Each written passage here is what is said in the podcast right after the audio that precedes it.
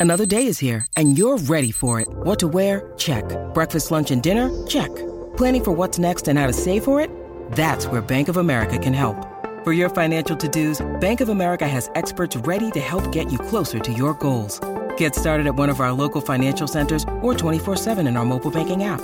Find a location near you at bankofamerica.com slash talk to us. What would you like the power to do? Mobile banking requires downloading the app and is only available for select devices. Message and data rates may apply. Bank of America and a member FDIC. 630 CHED Inside Sports with Reed Wilkins. Weekdays at 6 on 630 CHED. It's the show that R2D2 once described as beep, beep, boop de doo beep. Inside Sports on 630 CHED. The Pittsburgh Steelers are 11 0. They win the Wednesday afternoon game over Baltimore by a score of 19 14. So the Ravens' loss knocks them down to six and five on the season. Ben Roethlisberger today, 36 for 51. That's right, 51 pass attempts. Didn't rack up a whole bunch of yardage, 266 yards, one touchdown, one interception. Robert Griffin III started for Baltimore. He went seven for 12 for 33 yards. He did run for 68 yards. Trace McSorley took over late in the game for Baltimore, connected to a long touchdown pass to pull the Ravens within five, but they couldn't execute the short kick, and Pittsburgh eventually ran out the clock. So 19 14 for the Steelers. They move to 11 and 0, wrapping up week 12 in the NFL. Now, uh, week uh, 13 was going to start tomorrow with the Ravens and the Cowboys, but of course, that's been pushed back because this Ravens game got pushed back. Reports of a pretty significant trade in the NBA tonight. Russell Westbrook would go to Washington. Houston would get John Wall and a first round draft pick, two pretty good players, and obviously uh, Westbrook, a top scorer over the last few years in the NBA. Thanks a lot for tuning in tonight. My name is Reed Wilkins. You can get in touch by calling or texting 780 496 0063. If you have Twitter, you can follow me there at Reed Wilkins, R E I D W I L K I N S, and you can email inside sports at 630ched.com. The uh, the the suggestion period has wrapped up for the Double E football team to take fan suggestions for the new name for the team. We had a fun segment last night talking about the potential of the team being called Elk. If you want to get more on that, head to globalnews.ca, 630ched.com for a further description of the elk as an animal. Apparently, they're quite athletic good in uh, good in herds, so good teamwork and can be uh, very aggressive if needed. I, I, can tell you that elk slash elks is definitely one of the names being seriously considered by the Double E football team. It'll be into the new year until we actually get the name of the team. All right. The uh, the National Hockey League, the ongoing story of the waiting the waiting for the season to start. January 1st remains the on the record target date for the NHL. I, I, think we're all pretty much resigned to that not going to happen at this point. You still have to get players back into their cities, have a training camp. Players coming from overseas would have to quarantine for a couple of weeks. So I think uh, I think January 1st is highly unrealistic. And of course, there continues to be sort of the very uh, sporadic discussions between the NHL and the Players Association about the, the terms that they're going to play under. Gary Bettman spoke today. He was making an appearance at the Sports Business Journal's Dealer uh, Deal Makers in Sports Conference. And we have some quotes for that. I'm going to credit Chris Johnston from Sportsnet here, who's been on the show several times over the years. Bettman says we're not actually having negotiations and we're not seeking to renegotiate. We made a number of assumptions collectively over the summer. Most of them are not applicable anymore. There are a lot of things that we have to deal with if we're going to return to play. So, again, there was the memorandum of understanding on July 10th, and that said the players would have to lose 20% of their paychecks to escrow for the upcoming season, with another 10% deferred uh, now, the two recent proposals by the owners call for increased deferral and increased escrow to keep everything in balance. The way the NHL works, and Bet re- reminded everybody of this during his talk today, it's 50%. 50% of revenue to the owners, 50% to the players. So if the overall revenue goes down, there's less money for everybody. So Bettman is saying look, the players have to realize maybe they can't get what they signed for. The uh, the league has submitted two proposals back a couple of weeks ago. The first one changing for the upcoming season. The uh, amount of the deferral would go to 20%, the escrow would go to 25%. The second proposal said that deferred compensation would go up to 26% for next season and escrow would be left alone until years four to six of the CBA and it would rise from 6% to then between eight and a half and nine. So the players are saying like, like what's going on? We've talked about this a lot. They, they didn't like the deal. I'll tell you this about Gary Bettman, and, and I am by no means a Gary Bettman hater. I mean, he's been the commissioner of the, the NHL for almost three decades now. Um, I, I, actually think he's done a pretty good job. I, I, think he believed in there being a team here in Edmonton and the Oilers staying here in an era where, in the mid to late 90s, some teams were leaving some small markets. All the, the, the three other WHA teams all left their markets. Winnipeg since uh, has has gotten a team back. But uh, from listening to Bettman speak over the years, and I have been lucky enough to interview him uh, in person I believe I want to say twice, and I've seen him at an in in, in person uh, news conference here in Edmonton a couple of times as well. But he is he is a master of taking control of the conversation and selling what he wants you to hear. And if he doesn't like the question or doesn't want to respond to the question, he won't specifically say that. He'll just say the words that he thinks should be put out there look, I personally, just me personally, I would categorize this as a renegotiation. If you have a deal and then you go back and say we have to alter the deal, uh, that strikes me as the very definition of a renegotiation. Bettman's going to use other language. I think they are concerned about the PR element to all of this. I know I hear from from some of you out there every night this topic comes up saying, uh, Wilkie, they got to shut up. They just got to play. Nobody cares about all this big money. Just get out on the ice, all that kind of stuff. So, anyway, but that is what Bettman is saying. They, they, they're not trying to renegotiate. We made a number of assumptions collectively over the summer, most of which are not applicable anymore. There are a lot of things that we have to deal with if they're going to return to play. Now, uh, Bettman also saying today, and these are other things we've kind of touched on or have safely assumed Training camp, whenever it happens, would be condensed, probably just one or two exhibition games.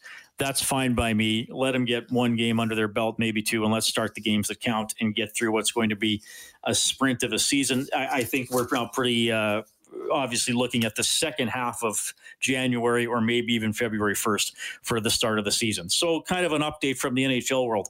Brian Burke on Sportsnet Hockey Central today explaining why the NHL needs to play a GM sat across from me and told me last week, two weeks ago, if we play, this was two weeks ago, so the math might have changed a little bit. If we play a 60 game schedule, we lose $60 million. If we don't play, we lose 15. So therefore, it's better for us if we don't play. I said, no, it's not, because the franchise value, you think long term, uh, what's a franchise worth right now? I, I don't think very much right now for not playing. So there's operationally, how do you allocate the losses? Because mm-hmm. you're going to lose money playing with no fans, socially distanced fans. It's going to be fine when we get back to a vaccine, but in my mind, to not play would be catastrophic. So the players will have to figure out what's the biggest haircut they can live with. But in my mind, if we don't play, you're talking about a catastrophic, devastating effect on the league in the U.S., which will be reflected in the new TV deal. So, Burke confirming one of the discussion points that's been out there. There are some teams who maybe would prefer not to play because they lose less money by there just not being a season. But you heard Burke's argument, and I do think it's a good one. Just going away for a year is risky and is risky and could be more costly in the long term. Not in Canada. We're different. Look, if the NHL came back and said, "All right, it's a, a 20 game season and all the games are going to start at two in the morning," I would think the large amount of Oiler fans and probably most Canadian hockey fans would be like, yeah, that's fine. I'll rearrange my sleep schedule. I'll PVR the games and watch them over breakfast when I get up. A lot of American markets aren't that passionate about hockey, and I think going away could be costly.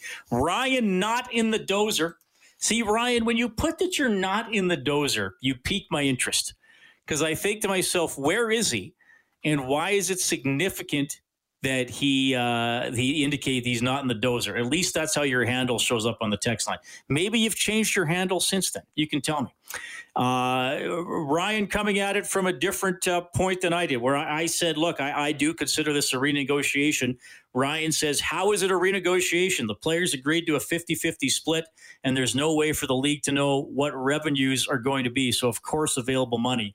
Is going to change. So he's uh, he's more with what Gary Bettman said today at this Leaders Sports Conference. All right, it's six fifteen want to continue chatting about this as we go along here. Justin Bourne's going to hop on from Hockey Central as well. He's always fun to ch- chat with. We'll have an update on the world of curling. They are going to bubble up in Calgary, so we'll get the details there. This will affect the Brier, the Scotties, some other events as well. Catherine Henderson is the CEO of Curling Canada. She's going to check in in the second hour tonight. It's Inside Sports on 630 CHED.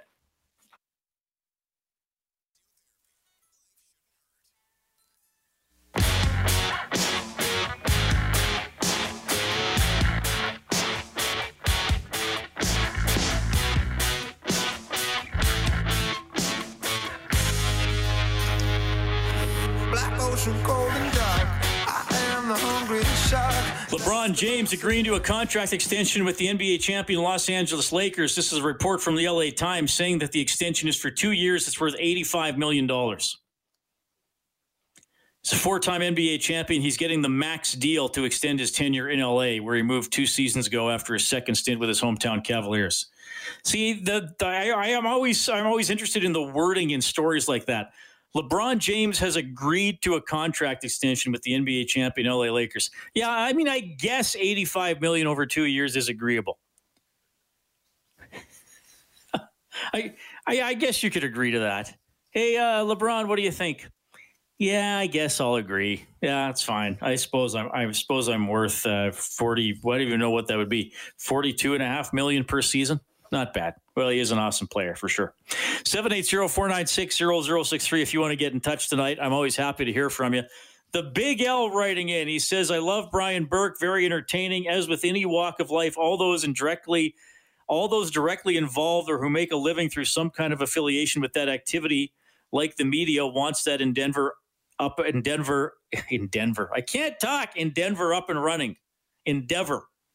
Endeavor. There you go up and running. Join the queue. Because uh, I'm so nervous about name the animal later on on the show. I'm distracted. Uh, COVID has the upper hand right now and might very well tighten that grip throughout the winter months. That is from the Big L.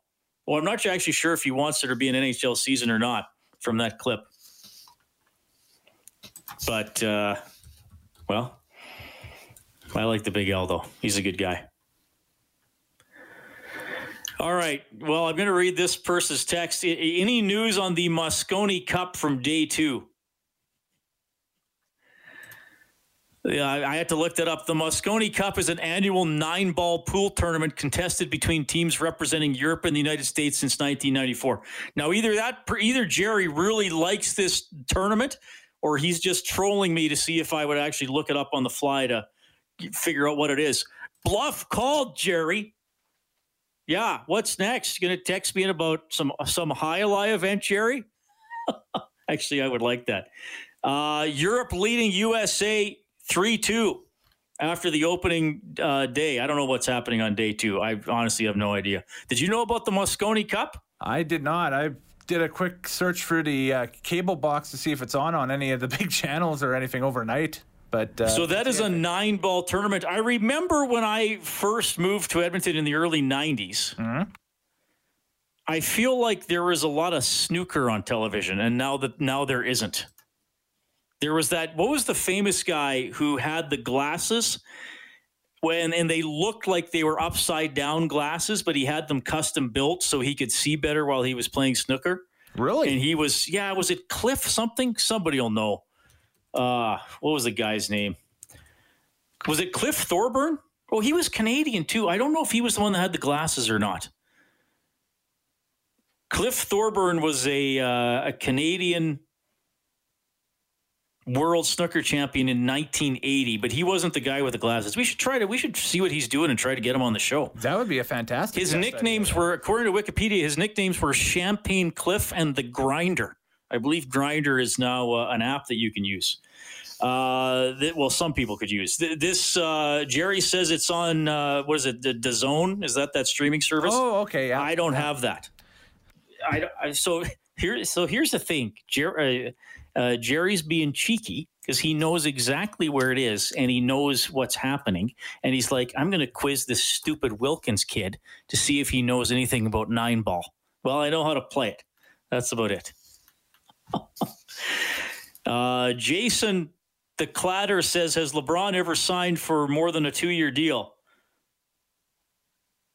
Uh, and then he says, uh, "Yeah, four years with the Lakers." LOL. So I guess he answered his own question. All right, that's even better when you guys text in questions and then just answer it yourself. That's also very helpful.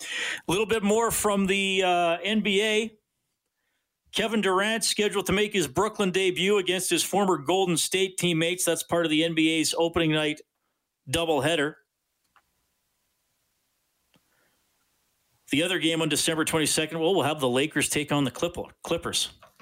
That'll be fun. And the NBA is saying that 48 players have tested positive for the coronavirus since testing resumed last week. They tested 546 players between the 24th and 30th of November. That's about 9% of the tests being positive. Uh, the Big L says his text was poor, pure prose and that I butchered it. I guess I was. If you, okay, if you want me to read your text like it's a poem, you have to put the pauses in and do the verses so I know it's a poem. And I really like limericks, by the way. Jerry also says pool needs more exposure. I'll tell you what, Jerry, uh, you could tell me right now if if who would you like to have on the show? Would you like to have Cliff Thorburn on the show? Is there some other prominent billiard snooker player in Canada or in Edmonton that you think would make a, a good story? Pitch it to me. E- email me. Email me. Inside Sports at 630ched.com. I, I actually think it would be cool to have Cliff Thorburn on the show. I'm sure he has some uh, some cool stories from that time in his life. And he is Canadian. Where's he from in Canada? I think he's from the West Coast. He's now 72 years of age. Well, tell, maybe we'll try to get him on the show. I'm going to make a note to myself here. Note to self. Big L hates you. Try to get Cliff Thorburn on the show. That was actually two notes. We'll do it. We'll do it. 780-496-0063. Okay, so uh, the the bottom line about the NHL is we continue to wait. Uh, Bettman's choosing his words carefully. Um, eh, look, I, I consider it a renegotiation. Ryan not in the dozer doesn't, but th- they are trying to change the terms under which they play to get an upcoming season in. The later we go, the fewer games we're going to play. If if they don't start until February 1st, I would think we're looking at a 48 game season. So then if they're in a Canadian division, that means the Oilers are playing each other Canadian team eight times. So likely sets of doubleheaders. You go to Vancouver for two, go to Calgary for two, come home, play two against Winnipeg, two against Ottawa, go out east, play six games. That's probably how the schedule would look. We're going to touch on some of this in the next half hour of the show with Justin Bourne. When you need mealtime inspiration, it's worth shopping Kroger, where you'll find over 30,000 mouthwatering choices that excite your inner foodie. And no matter what tasty choice you make, you'll enjoy our everyday low prices, plus extra ways to save, like digital coupons worth over $600 each week. You can also save up to $1 off per gallon at the pump with fuel points. More savings and more inspiring flavors make shopping Kroger worth it every time. Kroger, fresh for everyone. Fuel restrictions apply. Well, Jerry sent me a name, more research to do. Thank you, Jerry. Back after the news.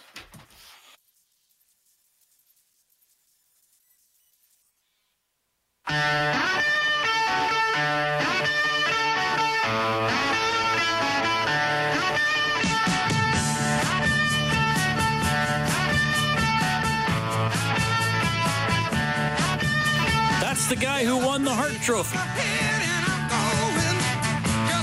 Big L writes back. He says, Reed, I think that you're the man. I try to text as often as I can. Big L doesn't hate you. In fact, I'm a fan, but please don't award me another can of ham. Amanda, put down another can of ham for the Big L. Send it out tonight. Sorry, just talking to Amanda there in the background. 780-496-0063 is how you can call or text. We'll talk some curling in about a half hour. They're going to bubble up. They're going to bubble up in Calgary. So Catherine Henderson, who is the CEO of Curling Canada, will tell us how that is uh, going to work and maybe some changes to the format they're going to have to work in for the Brier and the Scotties as a result. Now, according to my notes, our next guest – is a former ECHL hockey player with the Alaska Aces and the Utah Grizzlies, a former assistant coach with the Toronto Marlies of the American Hockey League, and he's currently the co host of Hockey Central on Sportsnet. And this next part isn't on my notes, but I believe it's true. The first human being to wield the hammer of Thor. It's Justin Bourne on the show. Hey, Justin, how's it going? Good, good. The rest, the resume only sounded okay until the Hammer of Thor part, and now, uh, now I'm a guest worth having, no doubt. Uh, uh, how do they say it? Mjolnir, Mjolnir, something like that. You, you know the hammer I'm talking about. yeah, I think you nailed it. Let's just say it's that. that's, that's awesome. Well, thanks for uh, thanks for checking in on the show. We had you on a few weeks ago and uh, we loved it so much, and we had such a good time. We said we got to try to get Justin Bourne uh, into our rotation. So we appreciate you you checking in again. I, I know yeah. we talked a little bit about like your. Uh, I know we talked a bit about your dad last time and about your playing career. How how long were you uh, were you in coaching?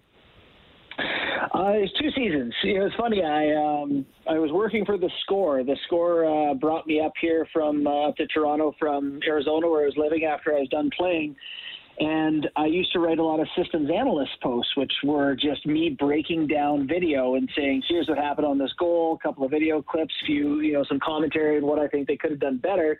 And some coaches kind of took an interest in that and said, you know, hey, you know, I, I disagree here. I like that. And Kyle Dubas was one of them.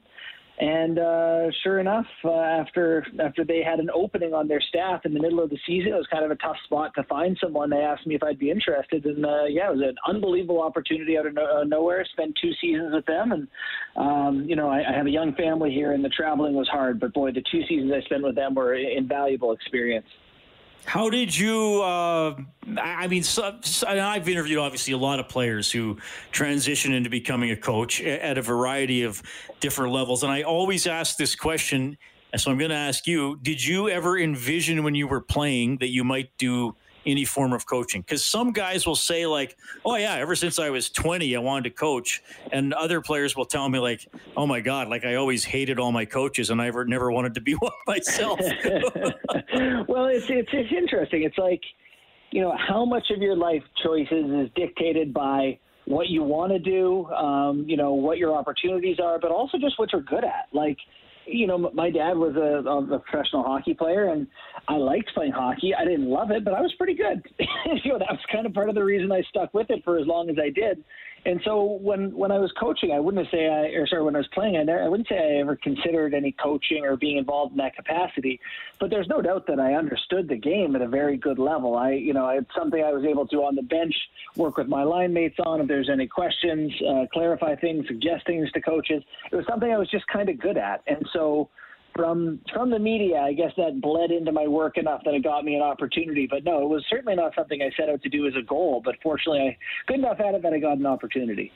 I, I want to throw this one at you, Justin, because you mentioned your your use of video, and I find it's really fascinating to hear players talk about video. Now, I should preface by saying probably more football players than hockey players because they can pre- prepare for one opponent for five or six days. But it's important in hockey too.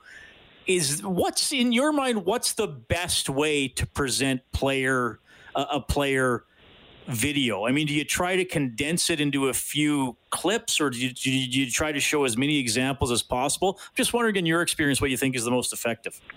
Yeah, that's that's a really great question and something that coaching staffs battle with every day because there's not a universally or universally applicable answer. It's very player by player. Some guys have thick skin. They want the you know, just give it to them, you know, quick and dirty, and then be on your way. They want the information.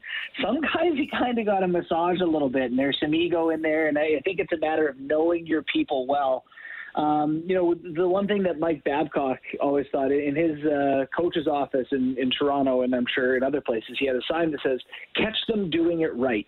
And that's just a daily reminder to himself that when you want a player or your players to do something, you don't need to go into the, the dressing room and show video of them messing up and say, here's what you need to do better. Don't you see how you're messing up? You find the times they did it the way you want them to do it, and you present them doing it right. And that reinforces it in a positive way that, like, you can do this, you have done it, we want you to. Here's you doing it. Just do it like this more often, and everyone will be happy. Yeah, I like how you put that, and I've heard that phrase used before, and you're to like this.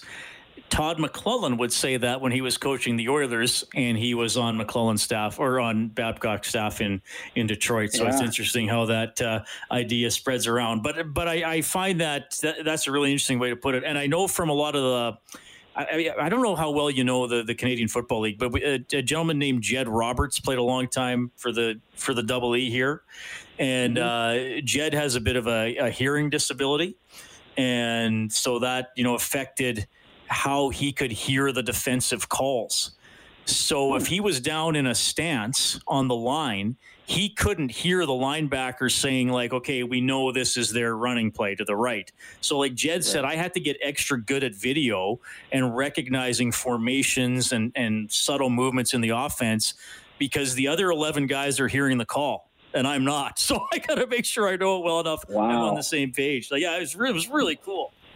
Yeah, and that's that's exactly the idea with with video is like it's so easy to go through the last game and just point to guys where they messed up and be like, "Don't do that, don't do that again." You know, it's like it doesn't take a real wizard, but there has to be a plan and a theme. Um, that was something that Sheldon Keefe really did well, I thought. Is um, you know, what are we trying to get a, the point, or what point are we trying to get across? How can we do it quickly and efficiently and how can we remain consistent with our message so you know like that guy who you know becomes familiar with the patterns it's not it's not newness it's just you see it so much it becomes like reading a book how the defense is evolving right. and, and you know it just becomes second nature when you see it enough yeah, that's awesome. I love talking about that stuff. Justin Bourne checking in tonight on uh, on Inside Sports. Okay, so let's. I, I, in the first half hour of the show, I was going over some of the Gary Bettman quotes from the the conference he spoke at today. Yeah. Deal makers in sports. May, maybe I, like I guess it doesn't really matter what it what it is, but it's it struck me that he said uh, we're not seeking to renegotiate isn't it a renegotiation? Even yeah. I mean, one texter wrote in and said, "No, no, it's not a renegotiation. The terms have changed, and they have to they have to roll with it." I personally think it's a renegotiation. What are, what are, what's going on in your mind? Yeah, well, it's absolutely a renegotiation. It's first off that that was a fine line he was trying to walk of trying to reposition the owners from a PR standpoint, while at the same time trying to enforce with the players that they have any sort of leverage at all over them. Uh, so the renegotiation thing is obviously on the PR front. You're trying to um, they say that, yeah, it's not a renegotiation. There's just only so much money and we need to disperse it evenly. But that would be the case if it was just deferrals and not escrow going up or, um, you know, changing how much money is going to be withheld and eventually kept and, and redirected or paid back to the owners. So, um, eh, you know, and to the to the texter who who text into you guys, like things haven't changed. They they had projections for the best case scenario, average, and the worst case scenario, and then they they signed a CBA based on that. They they either got it wrong or I don't know. They operated in bad faith here. So it is a renegotiation, and there's no doubt that the players are going to be upset about that. And then at the same time, Bettman was trying to be like, yeah, we can cancel the season if we want. So players that, you know, have the fear of God, you know, or the fear of the wallet being dried up, uh, struck into them, which it doesn't sound like they really have that authority either, not without a lengthy legal battle that could cost the owners bajillions. So uh, he's in a tough spot trying to, trying to win the owners a battle here where it doesn't seem like they have much to stand on. Were you because we we poached that uh, Brian Burke clip today? Were you were you hosting today when he said that the one GM told him we lose less money by not playing? I was on, yeah, yeah, yeah. Yeah, it's and it's a understandable point. I think uh, Chris Johnston. I heard him say something like somewhere between like seven and nine owners have expressed that like you know they maybe they'd be better off or rather not play.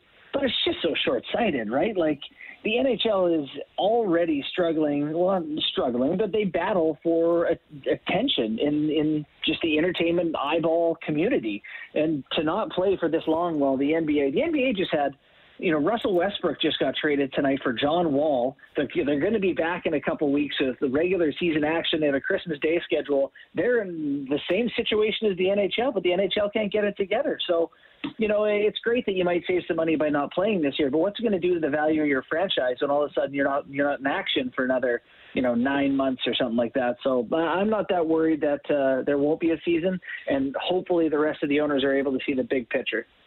Yeah.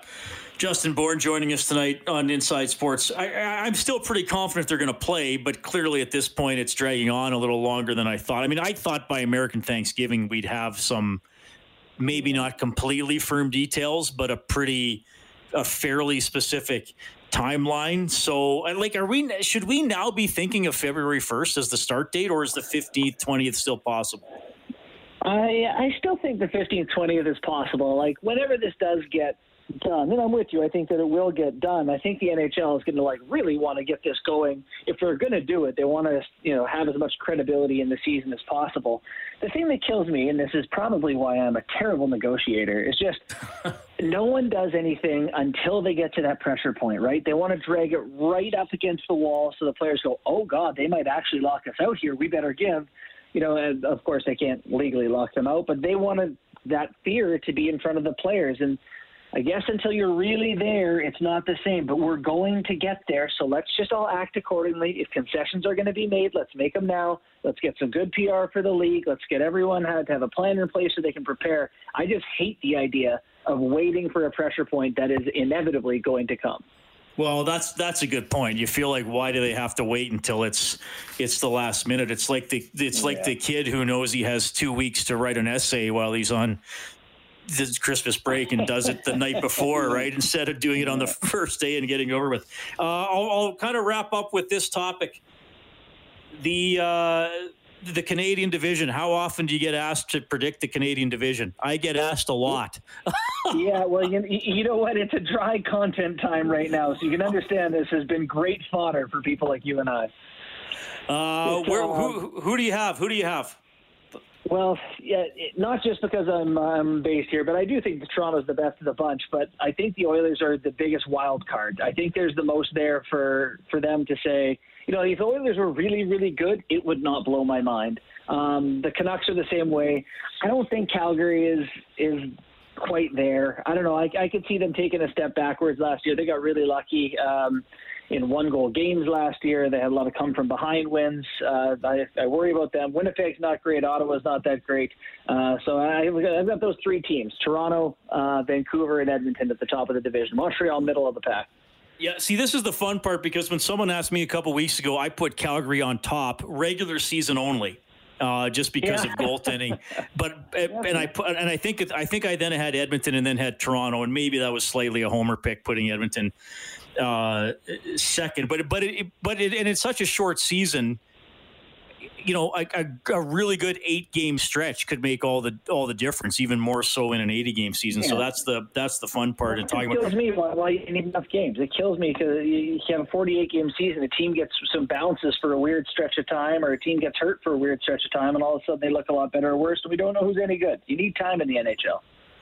Yeah, but I do think I, I feel and I, have been saying this about the Oilers. Well, going back to this time last year when we were actually playing games, I think they're a good team. I just don't think they're a great team yet. I, I like I can't put yeah. them on a short list of uh, contenders, and I and that's the thing. I might say that about all the Canadian teams except Ottawa. Yeah. Montreal might be kind of iffy. I, I like I you touched on Vancouver as well. I all think they're good, but if you said to me, okay, Reed, you can only list five teams that you think are going to win the Stanley Cup, I wouldn't have a Canadian team on the list.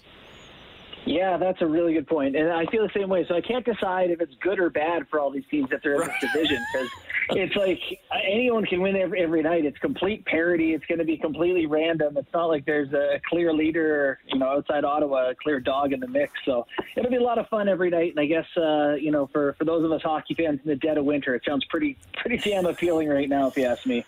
Well, Justin, I love having you on the show. I appreciate the the video coaching chat today. That was that was pretty cool. That was a nice tangent. Where of course we'll keep having you on, and maybe there are some actual games to refer to next time we speak. Thanks for making time for us. I really appreciate it. Yeah, it would be a delight anytime, Reed. Thanks a lot. That is Justin Bourne checking in, of course, former player and coach at the uh, minor league level, current co host Hockey Central on Sportsnet. He is a fun guy to talk to. 780 496 0063. If you would like to get in touch, we're back after the break.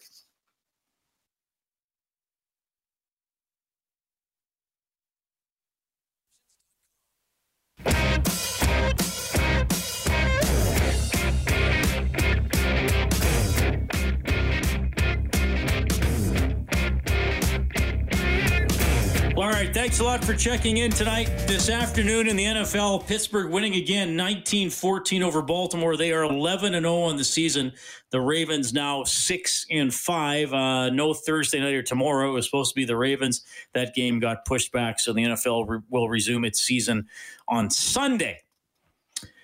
Good to have Justin Bourne on the show. A lot of talk about what's going to happen with the NHL. Had a really good conversation with Hal Gill last night, former NHL defenseman, now a broadcaster with the Nashville Predators. He was pretty heavily involved in the Players Association during his playing days, and I asked him how we we've we're hearing that the the dirtiest word a hockey player can hear is escrow. True or false? What's the story? You know why it's awful is because players uh, uh, initially we didn't understand it. I remember, and this is this is uh, not something I'm proud of, but we have a bunch of players sitting in a room going, "Okay, escrow." I remember one guy turned to me and said, "What does the S stand for?" And I was like, uh, you know, uh, I I went to four years of college, and I'm I didn't really understand what escrow was, but I knew it was I knew it was a one word. I didn't I didn't think it was two words with an S to start it. Um, so we had to learn about it. You know, like uh, for for owners, this is just normal business. And for players, we're looking at it going, all right, you'll take some money, you know, uh, okay, you take, you know, we were thinking five to 10% and then we'll get it back at the end of the season. And it slowly crept in at 14%, then 18%, and next thing you know, you're you're losing a lot of your salary, and uh, you know you're in. Everyone knows how much money you make. You make two million dollars. Well, everyone knows it. Well, you don't make two million dollars. You make uh, twenty uh, percent less, and, and it was kind of a slap in the face. And I think the players have gotten smart, and now they they know what it's all about. They've been around it and they've experienced it. They've seen their paychecks go down, and so they're very in tune with what's going on. So I, I don't think the owners can pull the wool over the players' eyes anymore. They know what's going on. Um, you know, when I was going through that, it was a learning curve, and and now they're sharp. So uh, they want to stand firm to it, and I totally get that because it really is an unfair situation. Um, it's it's part of the CBA and part of what was drawn up, but it doesn't make it. Uh, you know, you can't just get bullied around, and and I feel like the players really do have to make a stand on it because uh, as it goes right now, you know, the escrow could be you know 60% and and you know the players have to look at that and say do we want to risk playing and traveling and leaving our families and exposing our families uh, and go play hockey when we're not going to make that much money. And and that's something very real and it's very uh, matter of fact. And don't forget, uh, I think you know the owners have a franchise that they're protecting, and they have franchise values that they're protecting.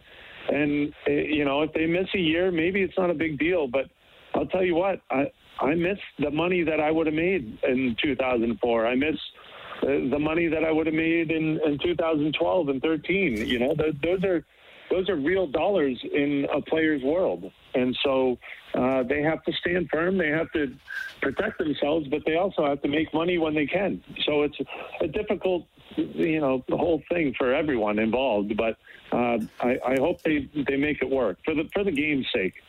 That was Hal Gill on the show last night. I thought that was a really good answer, informative, honest I, I, think he has a pretty good sense of what's going on. He went through it himself as as a player, and I, I, understand a lot of them make a lot of money to play hockey, but they're saying a contract is a contract. They, they were planning to have that money. It was there was a commitment from the Oilers, so they're or from the owners, so they're trying to get as much of it as possible. Okay, we're at a break for the news. Curling Canada going into a bubble for several events. They're going to have the men's worlds, the Canadian mixed doubles championships, the Brier and the Scotties, all in Calgary at the Markin MacPhail Center at Winsports Canada Olympic Park. So, how exactly is the bubble going to work? How will the scheduling work? How what does this mean for perhaps those wild card teams that have been in the Brier and Scotties the last few years? We will get those answers from Katherine Henderson. She's the CEO of Curling Canada coming up in the next half hour. 630 CHED Inside Sports with Reed Wilkins. Weekdays at 6 on 630 CHED.